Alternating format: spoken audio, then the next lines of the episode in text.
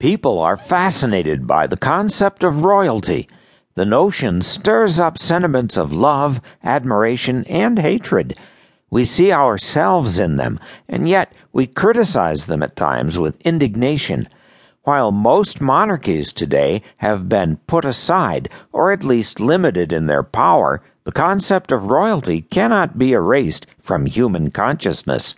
In the words of Jesus, Christians pray, Thy kingdom come, Thy will be done, on earth as it is in heaven. The ultimate and most perfect monarchy is that of God Himself, the sovereign of all creation.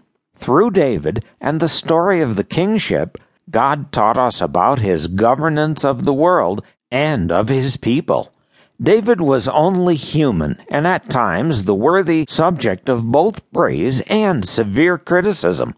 But in his relationship with God, we find a model for the people both then and today suppleness to God's will, wholehearted pursuit of righteousness, sincere repentance from sin, mercy for others, and true worship of God, who alone is worthy.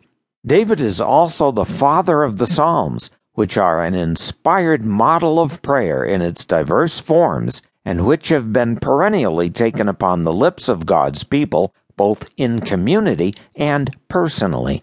These Psalms, expressing the spectrum of human emotion as opened up to God, became favorite points of reference for Jesus, the apostles, and also the church fathers.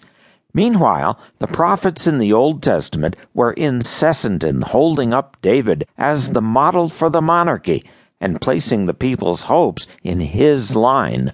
This book introduces the layperson to themes in David's life and in the Psalms in a way that seeks to be faithful to Scripture's intent and also relies on the light of faith in Jesus as the Son of David.